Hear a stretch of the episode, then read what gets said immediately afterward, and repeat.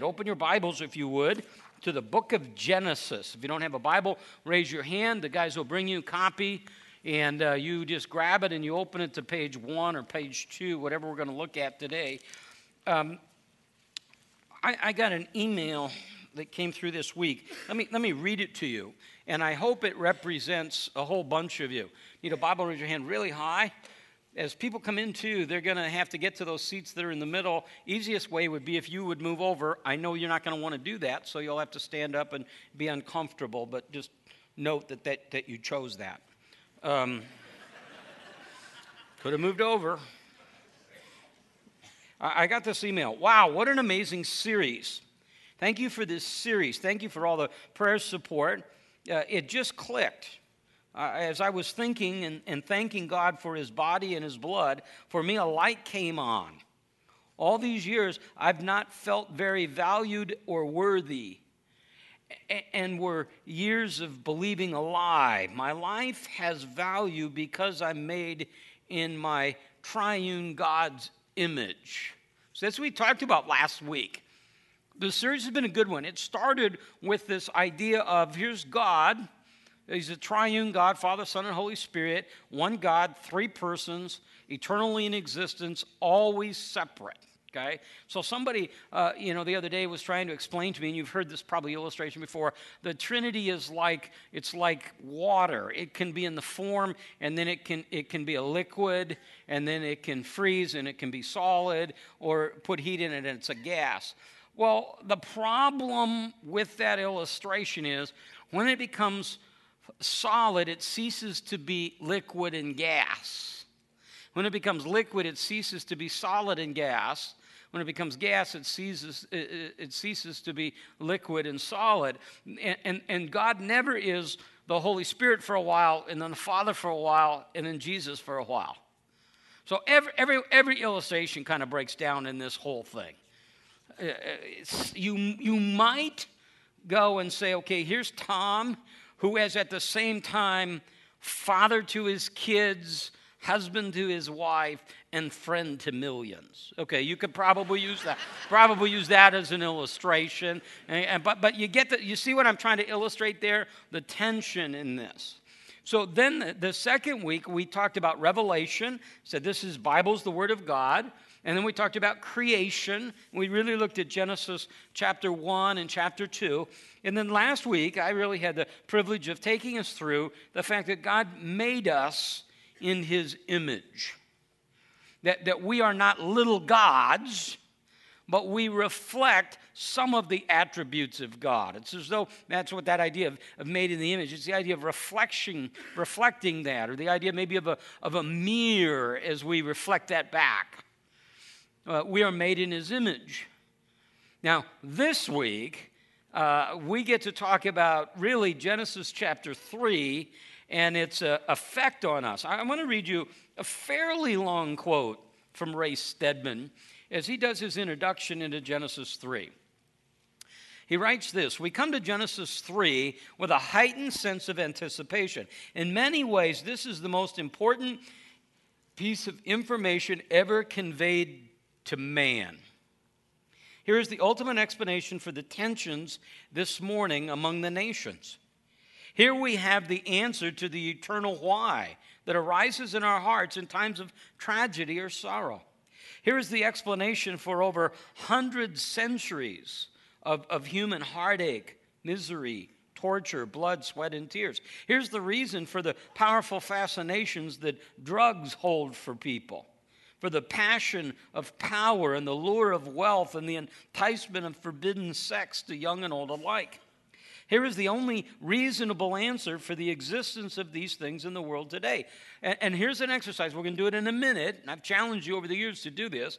He says this Remove this chapter, Genesis 3, from the Bible, and the rest of it is absolutely incredible. Ignoring the teaching of this chapter in history and the story of humanity becomes impossible. It becomes impossible either to understand or explain. he means the world around us. The most striking thing about this chapter is that we find ourselves here. You can't read through this chapter without feeling that you've lived it yourself, because, of course, you have. This account of temptation and the fall is reproduced in our lives many times a day. We have all heard the voice of the tempter.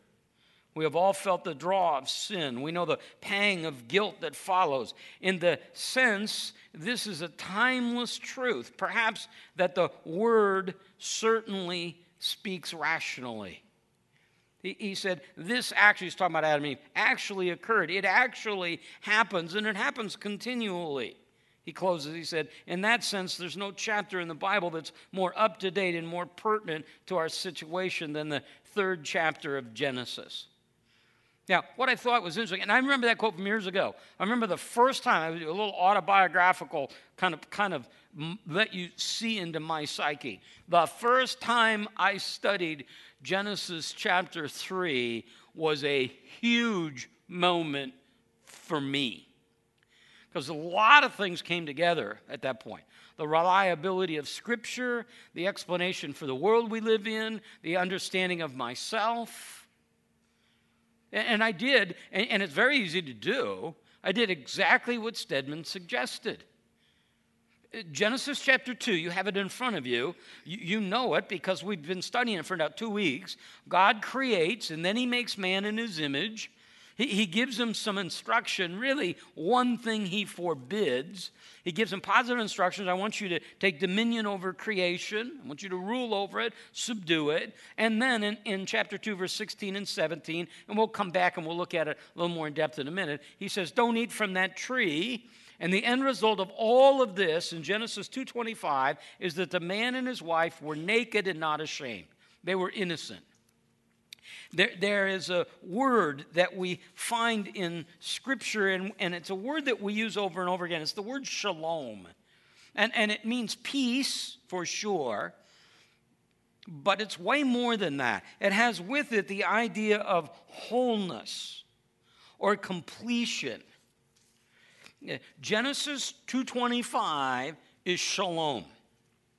It, it's man living in harmony with God, with himself, in this case, with the only other person around, Eve, and with creation.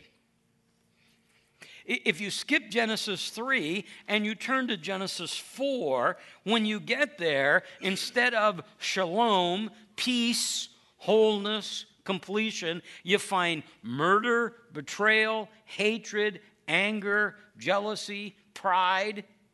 If I were to do it, in short, you find rebellion against God. Now, now, remembering what we just read that Stedman wrote, let me read to you a little bit from the beginning, uh, opening paragraph in, in, the book that we're using, kind of the companion book to this series, the doctrinal book that, that Mark Driscoll and one of his associates has written. He says this Something has gone terribly wrong, and everybody knows it. The Bible reveals that God created this world in a perfect state, and upon the creation of man and woman, God declared his entire creation is very good. This intended state of perfect beauty in all things is described in the Old Testament as shalom. Even those who do not believe in the Bible persist in longing for a shalom on earth, a happiness on earth, a peace on earth, because deep down in God's image bearers, there's a faint echo of Eden and how things are supposed to be. Yet, no matter how much money we spend, or how many elections we hold, or how many organizations we start, or how many blogs we write, or how many complaints we air, how many tears we cry, or how many wars we wage, boredom, annoyance, misery, fears, tragedy, suffering, injustice, evil, sickness, pain, and death continue unabated. So you get the sense of, I hope, that that gels with kind of your experience of the world around you. So when we look at this, and, and all the time somebody say, gosh, why would God create a world where? And then you fill in the blank. And it's all of those tragedies, all those sufferings, all those things you look around and say, that's not fair. Why would God create that? And of course, the answer is what? He didn't. Adam becomes our representative. In Adam in the garden, he represents all of us who had ever lived. He, he made a decision. He, he was given an option. He, he was created in this place called paradise, and he was created without sin. But the minute we get to Genesis 3, we see sin enter the world.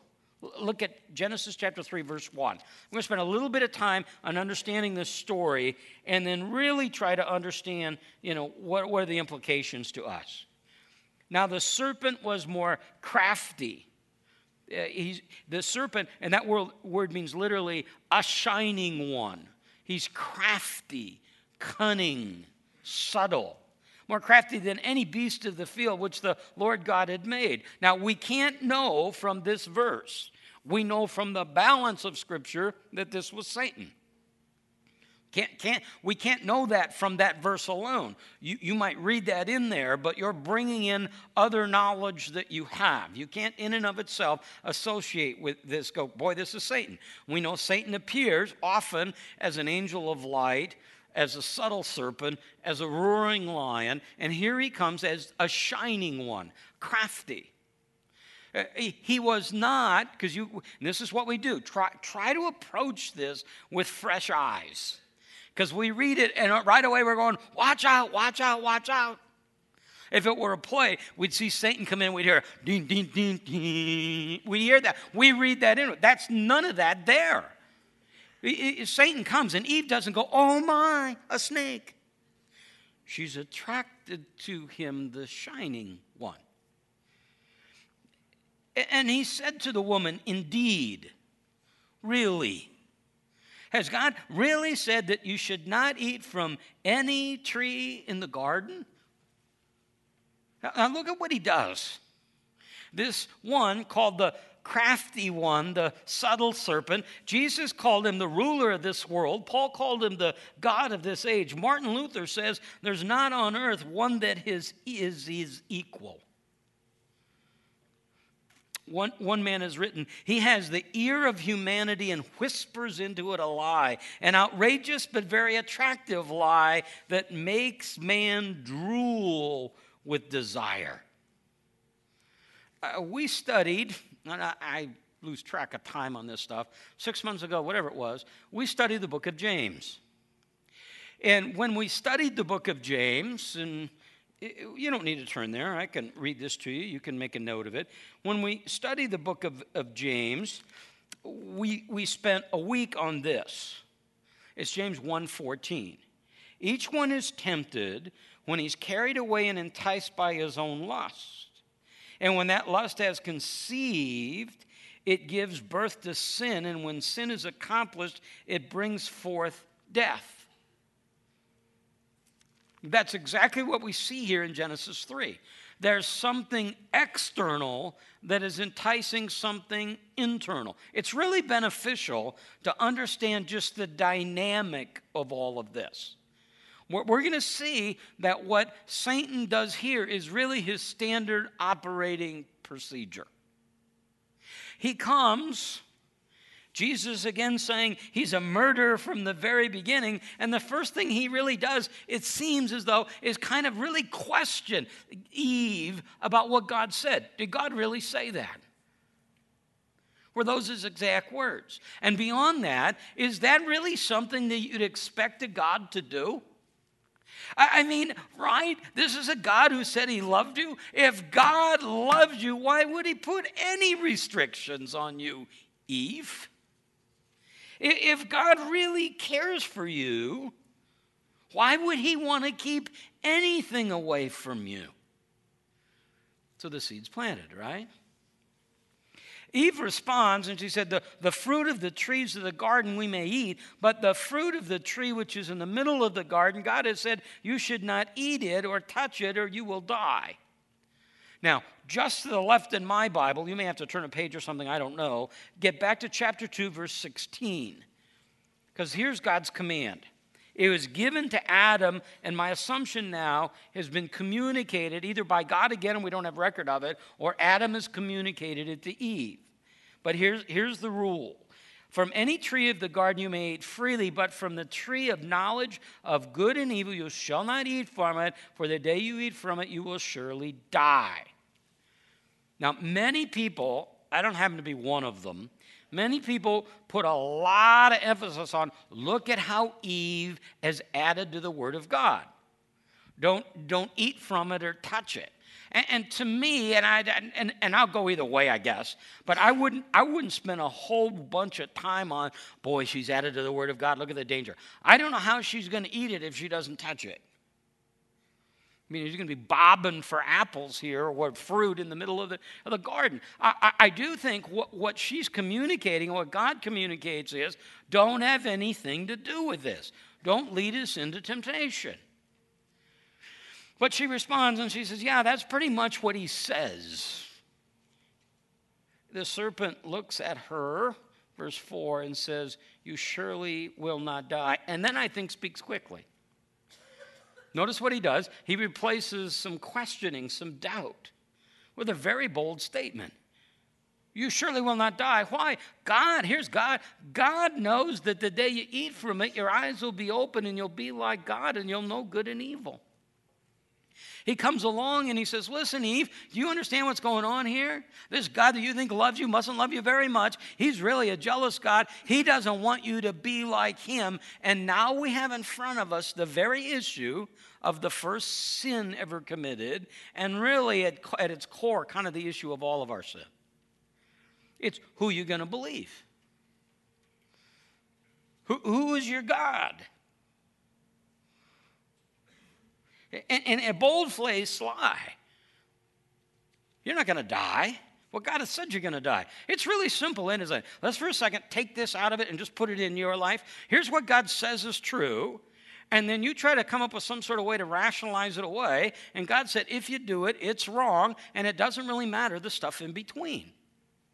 You're going to be like God. You're going to know good and evil. And in a sense, they become like God in the sense that they understand good and evil. At the same time, they now look at good and evil and all of life through a distorted view. 1 John chapter 2 verse 15 through 17 John writes these words Do not love the world nor the things of the world if anyone loves the world the love of the father is not in him For all that is in the world Now we talk about the world now we talk about the world system okay? And the thought process and the beliefs of the world. The world, the physical world as well, but it's driven by that thought process. For all that's in the world, look at it the lust of the flesh, the lust of the eyes, and the boastful pride of life is not from the Father, but it's from the world, and the world's passing away. John tells us in 1 John, here's the deal.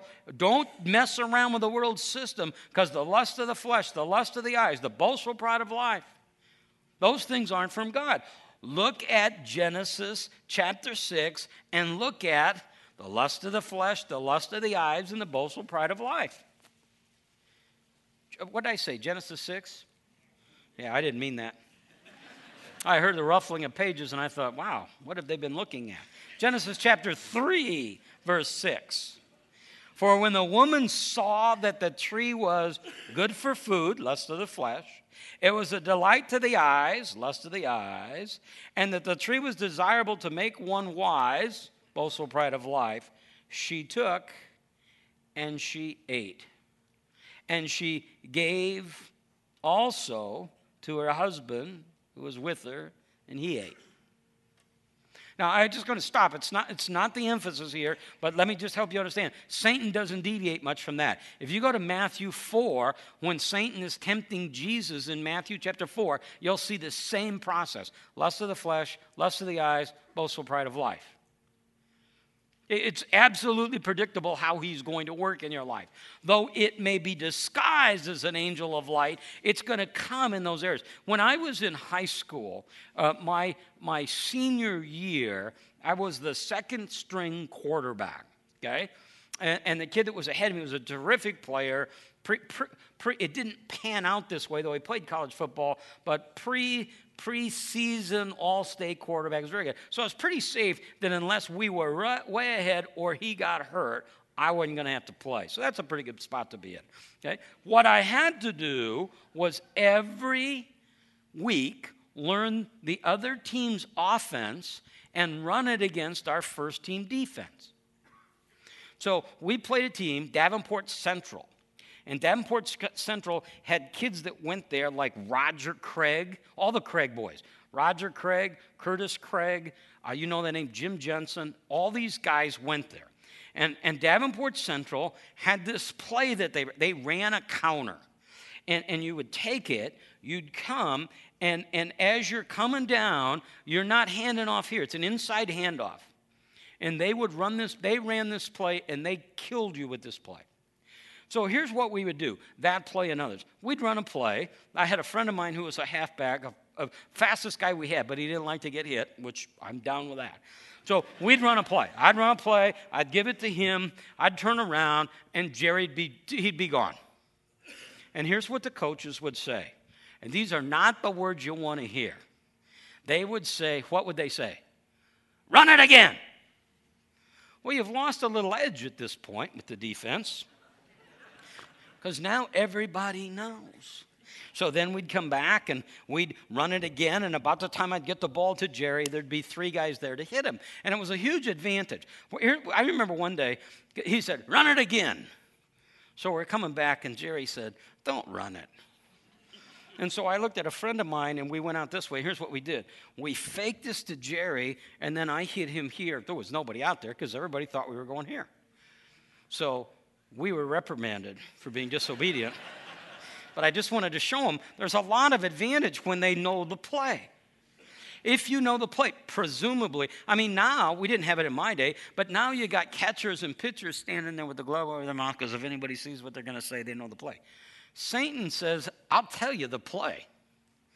It's going to be the lust of the flesh, the lust of the eyes, or the boastful pride of life. And he's confident enough to do it with Adam and Eve. He's confident enough with Jesus. He's confident enough with you. So all of a sudden, what we have now is we have pride that replaces innocence and humility. Well, all of a sudden now, we see things move very quickly. Eve eats, Adam eats. Look at verse 7. Here we go now. Then their eyes, both of them were open. They saw they were naked. Remember verse uh, chapter 2 verse 25, they were naked, didn't bother them. They began to cover themselves. They sewed fig leaves together and they made themselves loin covering.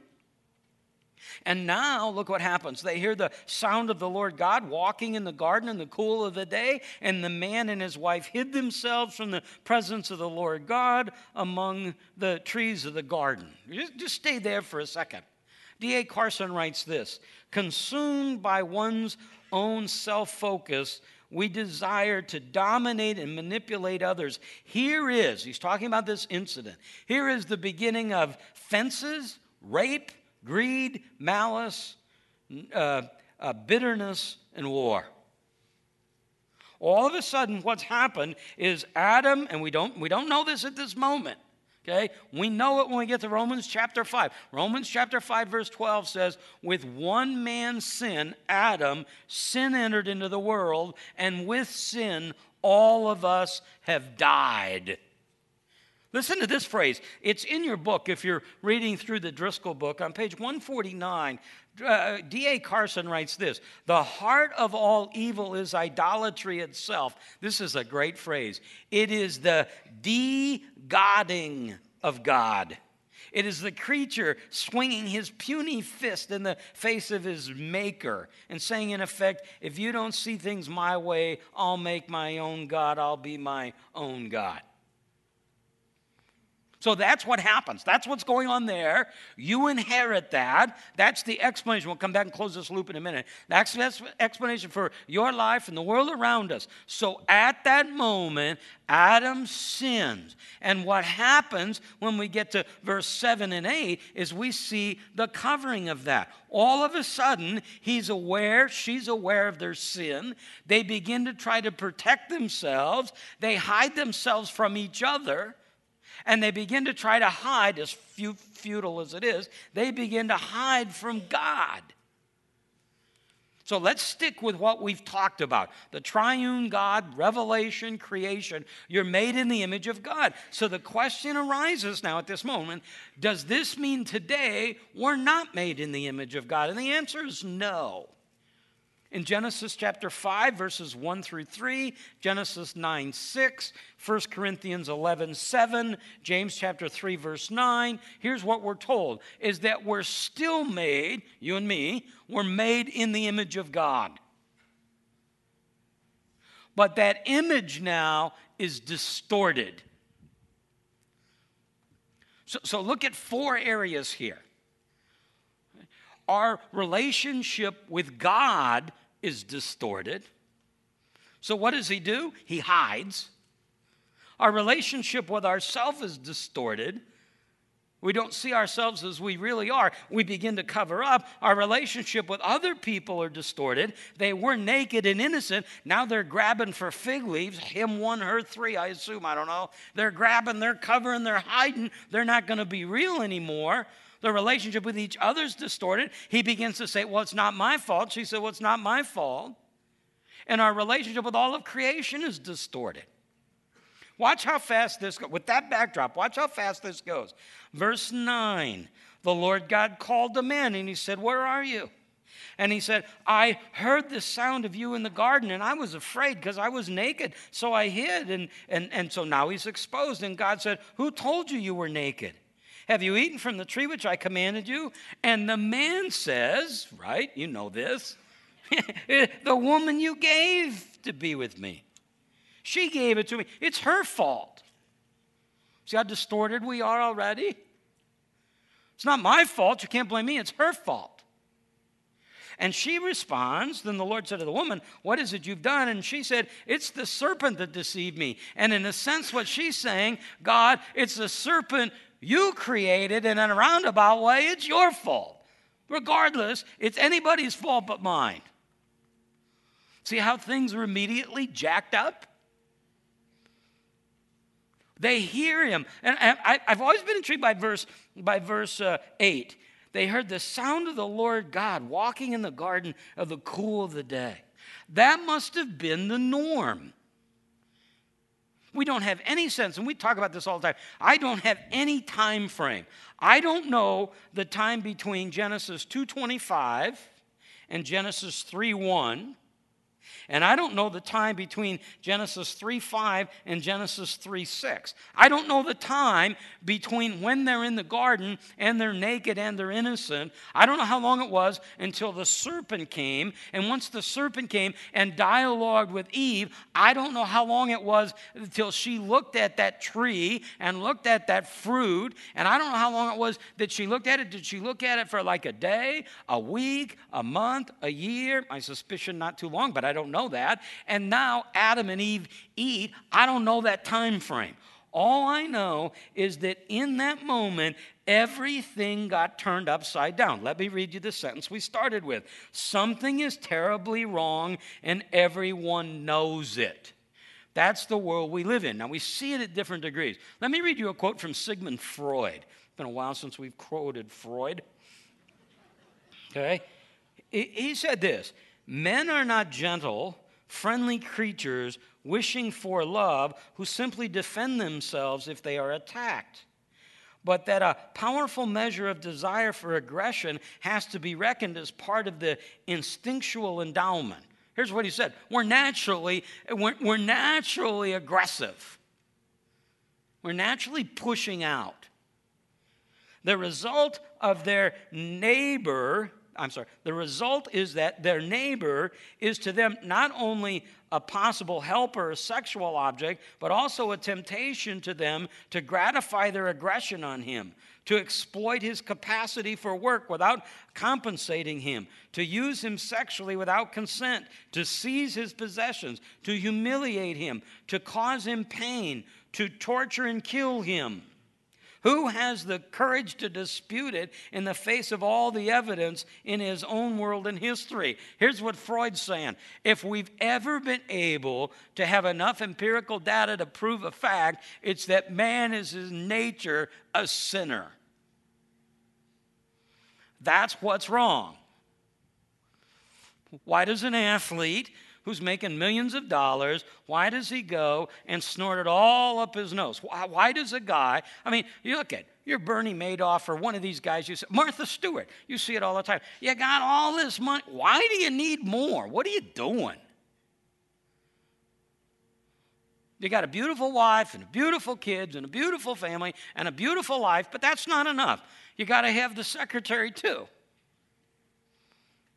You got a wonderful husband and all that goes with it, but you're not satisfied with that. You have to go back to school to get your degree in psychology so that you can go into the world and be significant. You're a kid that's born in a great place and you've been given great stuff, and yet there's something in us that's incurably restless. We want to control, we want to dominate. And I, I, I, I was with somebody not long ago and they said, so and so's a controller. Everybody I know is a controller. I don't know anybody who isn't a controller. Some are obvious about it, some are quiet about it. Some are aggressive, some are passive aggressive. Everybody wants their own way. And where you see this most blatantly is when we're in a position where we can be dominant by that position. So, a husband with a wife, a parent with a child, a boss with an employee. What's in us? What caused that? This is the answer Genesis 3. I'm made in the image of God. Adam, my perfect representative, sinned, and when he sinned, it, it, it affected all of us. So all of us are born with this sinful nature. I, uh, know how sad that sounds. And it ought to raise the question how does it get fixed? And in a picture of God's grace, he tells you in Genesis chapter 3, verse 15, that he'll put enmity between you, speaking to the serpent, and the woman, between her seed, your seed, and her seed. Here, here's what that's called protoevangelium. That's the first promise we have in the scripture of Jesus coming, her seed, the, the virgin birth. So we look around the globe, we look around this country, we look in our family, and we see that something's wrong. It's called sin. We can respond to it in a whole variety of ways. We can say, well, it's, it's really no big deal. We can look at it that way. We can say I'm a victim. I always felt bad for Adam and Eve because they I, their flinch would have been to say I'm a victim of my social economic background, but paradise is a problem. They didn't have parents to blame. They quickly learned, though, it's the woman you gave me, it's the, it's the serpent you created. We can take sin and laugh it off or minimize it. We can say, Yeah, I know I'm really guilty, but there's no repentance. Uh, we can talk about it as a disease and begin to explain our behavior away. We can say that it's an intellectual problem I don't know enough or an economic problem I don't have enough. This morning, and like I said to you, uh, uh, almost well every day, I'll go through USA Today, Wall Street Journal, different stuff. And USA Today uh, this morning, there's an article. The title is "Atheist Fourth of July: One Nation Under Godless," and then it's a story about how I, the organization, I don't know if it was American Atheists, uh, uh, spent $23,000 on a campaign, and the idea was to have, in 27 towns, have these guys drive around and tow a banner, and the banner uh, was to say, well, uh, atheism is patriotic. God bless America. Not God bless, God bless America. And, and they found that they were having a problem. I got to find this. They found that they were having this, this problem that uh, even the pilots they had were atheists said, I don't think I want to do this. So it's a really interesting article. They, they made up 15,000 buttons, and you're to wear these buttons. Uh, remember when, when I was a kid, it was like I am loved buttons. Remember those? These say happy human. And the idea, and I just quote from the article, is to wear the pin on Monday to provoke conversation about the motto. And here's the motto now you can be good without God. So that plays right into that. And as radical, we may, we may stop and go, oh, we know that's all wrong. A lot of the world buys that. Even those that would say they believe in a God would kind of go, I can be good. Here's what the Bible says. There is none good, no, not one. Romans 3.10. None good, no, not one. There's none who understands, none who after seeks after God. All have turned aside. Together they've become useless. There's none who does good, no, not one. This is a, no pun intended here, this is a typically human thought. I can be good without God. But the Bible comes along and says, yeah, here's what they're saying I can do good things. I, I cannot love God and, and still cut my neighbor's grass.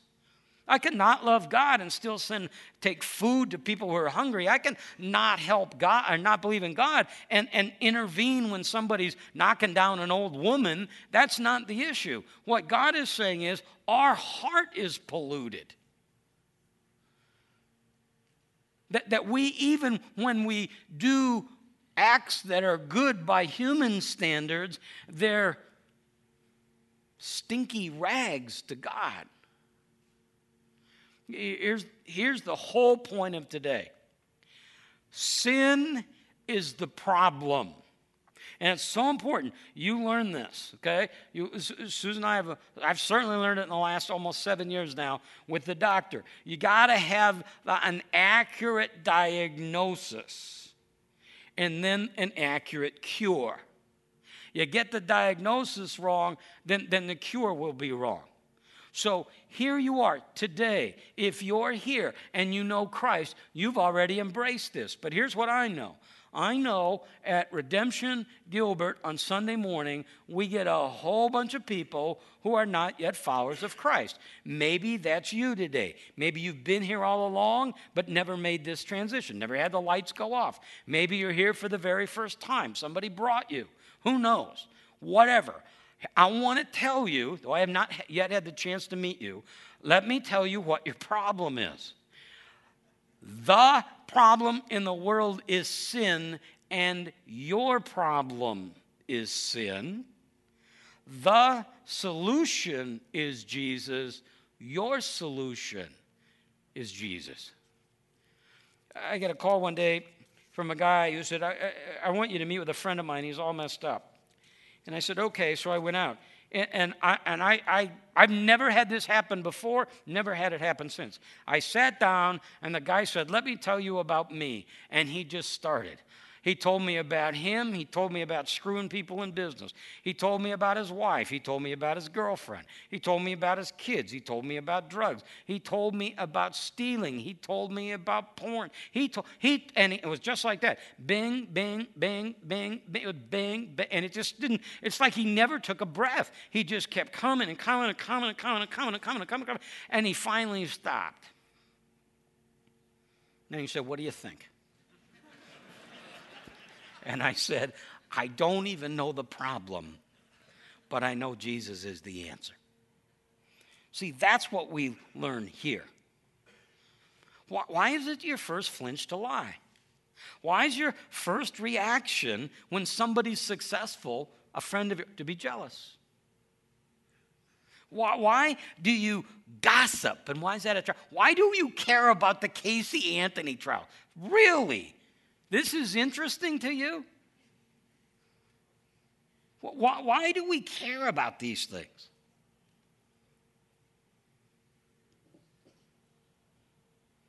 Why, when you're in a discussion with your spouse and he or she says, You always do this, rather than look at what it is you're doing, if you're a pro, like I am, you focus and go, always, in every time, every situation, every day, every minute, always, always, always. No, answer me, always. I'm fun to fight with. Why is that? Why, when somebody comes with a criticism, why, why is it you can't hear? It's sin. So you have a distorted view of God you have a distorted view of yourself. I've discovered that. I've discovered that in terms of managing people, dealing with people. We just can't see ourselves as other people see us. We can't often see ourselves accurately. Can I be misunderstood? Yeah. You don't really know me. I got that. But let me tell you what, you, what I see. Get it? We're, we're, we're in, in relationships. We're always holding back. You never tell the truth completely, do you? Come on. I do, but I know you don't. we're, a mess with the creation. That's why, that's why working the soil is now toil. So you're here today. Your problem is not money. If your problem's money, the answer is money. Your problem is not that you're not educated enough. If that's your problem, then education's the solution. Your problem is sin, and the solution is Jesus. Does that mean now my world's going to be smooth and easy and simple? No, because I still am a sinful person living with sinful people in a fallen world. I'm still going to have those same sets of challenges. I'm still going to die physically. I've been redeemed, and now God's in the process of restoring, but that restoration doesn't take place for us until we die, and then He comes again. To, to, those of you who are going, boy, I'll tell you, I'm here today, something's missing, and something's clicking. So, right now, bam, bam, bam, it's clicking with you. You're going, this is tracking, this makes sense. This explains why I'm meeting all my sales goals and all my quota, and yet I'm not satisfied. I got the girl I thought would make me happy, the house I thought would make me happy. I've got what I thought would make me happy, but I'm not happy. Why am I not happy? Because your problem is not a housing problem, it's a sin problem. And you'll never have enough of a person, place, or thing to fill that desire that can only be met with a personal relationship with Jesus Christ. So you're here today and you're going, What do I do? Well, if you're one who knows Christ as your Lord and Savior, you draw near to Him. You continue to understand that He's your Lord and Master and Savior. We're going to look over the next four weeks and, and we talk about we talk about the covenants that God makes, and then about Jesus, God becoming man, and then about the cross, and then about the resurrection. That's the solution. But you may be there today saying, I can't wait four weeks. I don't have four weeks to wait. All of a sudden, I see my problem, or God seems to be doing something in my life where I now see that there's this problem. What do I do? You put your faith and trust in Christ, that you believe who, that, he, that you are who He said he, you are, and that He is who He says He is. And in a really simple, simple gesture, not because you need them, but because it'll be helpful, there'll be men and women in the front of the room after this service who exist for that point of time, whether it's 5, 10, 15, 20 minutes, or an hour. They're here for one reason, and that's to be God's instrument to minister to you. So talk to them. Or if you're a guest, talk to the person who invited you here today about what it means to know Christ in a personal way. For us now, we celebrate God's solution through communion. And then we respond in two ways beyond that through music in worship. And then from now until we gather again next week, we understand that we have the privilege of, of being God's hand and feet, salt and light to the world around us. That our worship isn't limited to this place or this day, but everywhere we go, as part of our act of worship, we present our bodies to God, and He uses us in ways, frankly, beyond anything we can imagine. Let me pray as Matthew comes to lead us in his time of communion. Father, thank you for the amazing truths. It, this totally makes sense to me, and I don't know if it's because I've been around it for a while. That might be it. Or if it's because uh, I'm familiar to it and accept. I don't know. God, I just grateful that your word makes sense. That as your word is applied to our heart by your spirit, we understand ourselves, the world, you, the people around us. God, I pray that, that for those right now who maybe feel some level of tension or, either, or even conviction, that you would give them the courage to move and respond to this word, to talk to somebody in the front afterwards, or to talk to the person who brought them here today. God, thank you for loving us enough to tell us the truth about who we are. We pray this to you in Christ's name. Amen.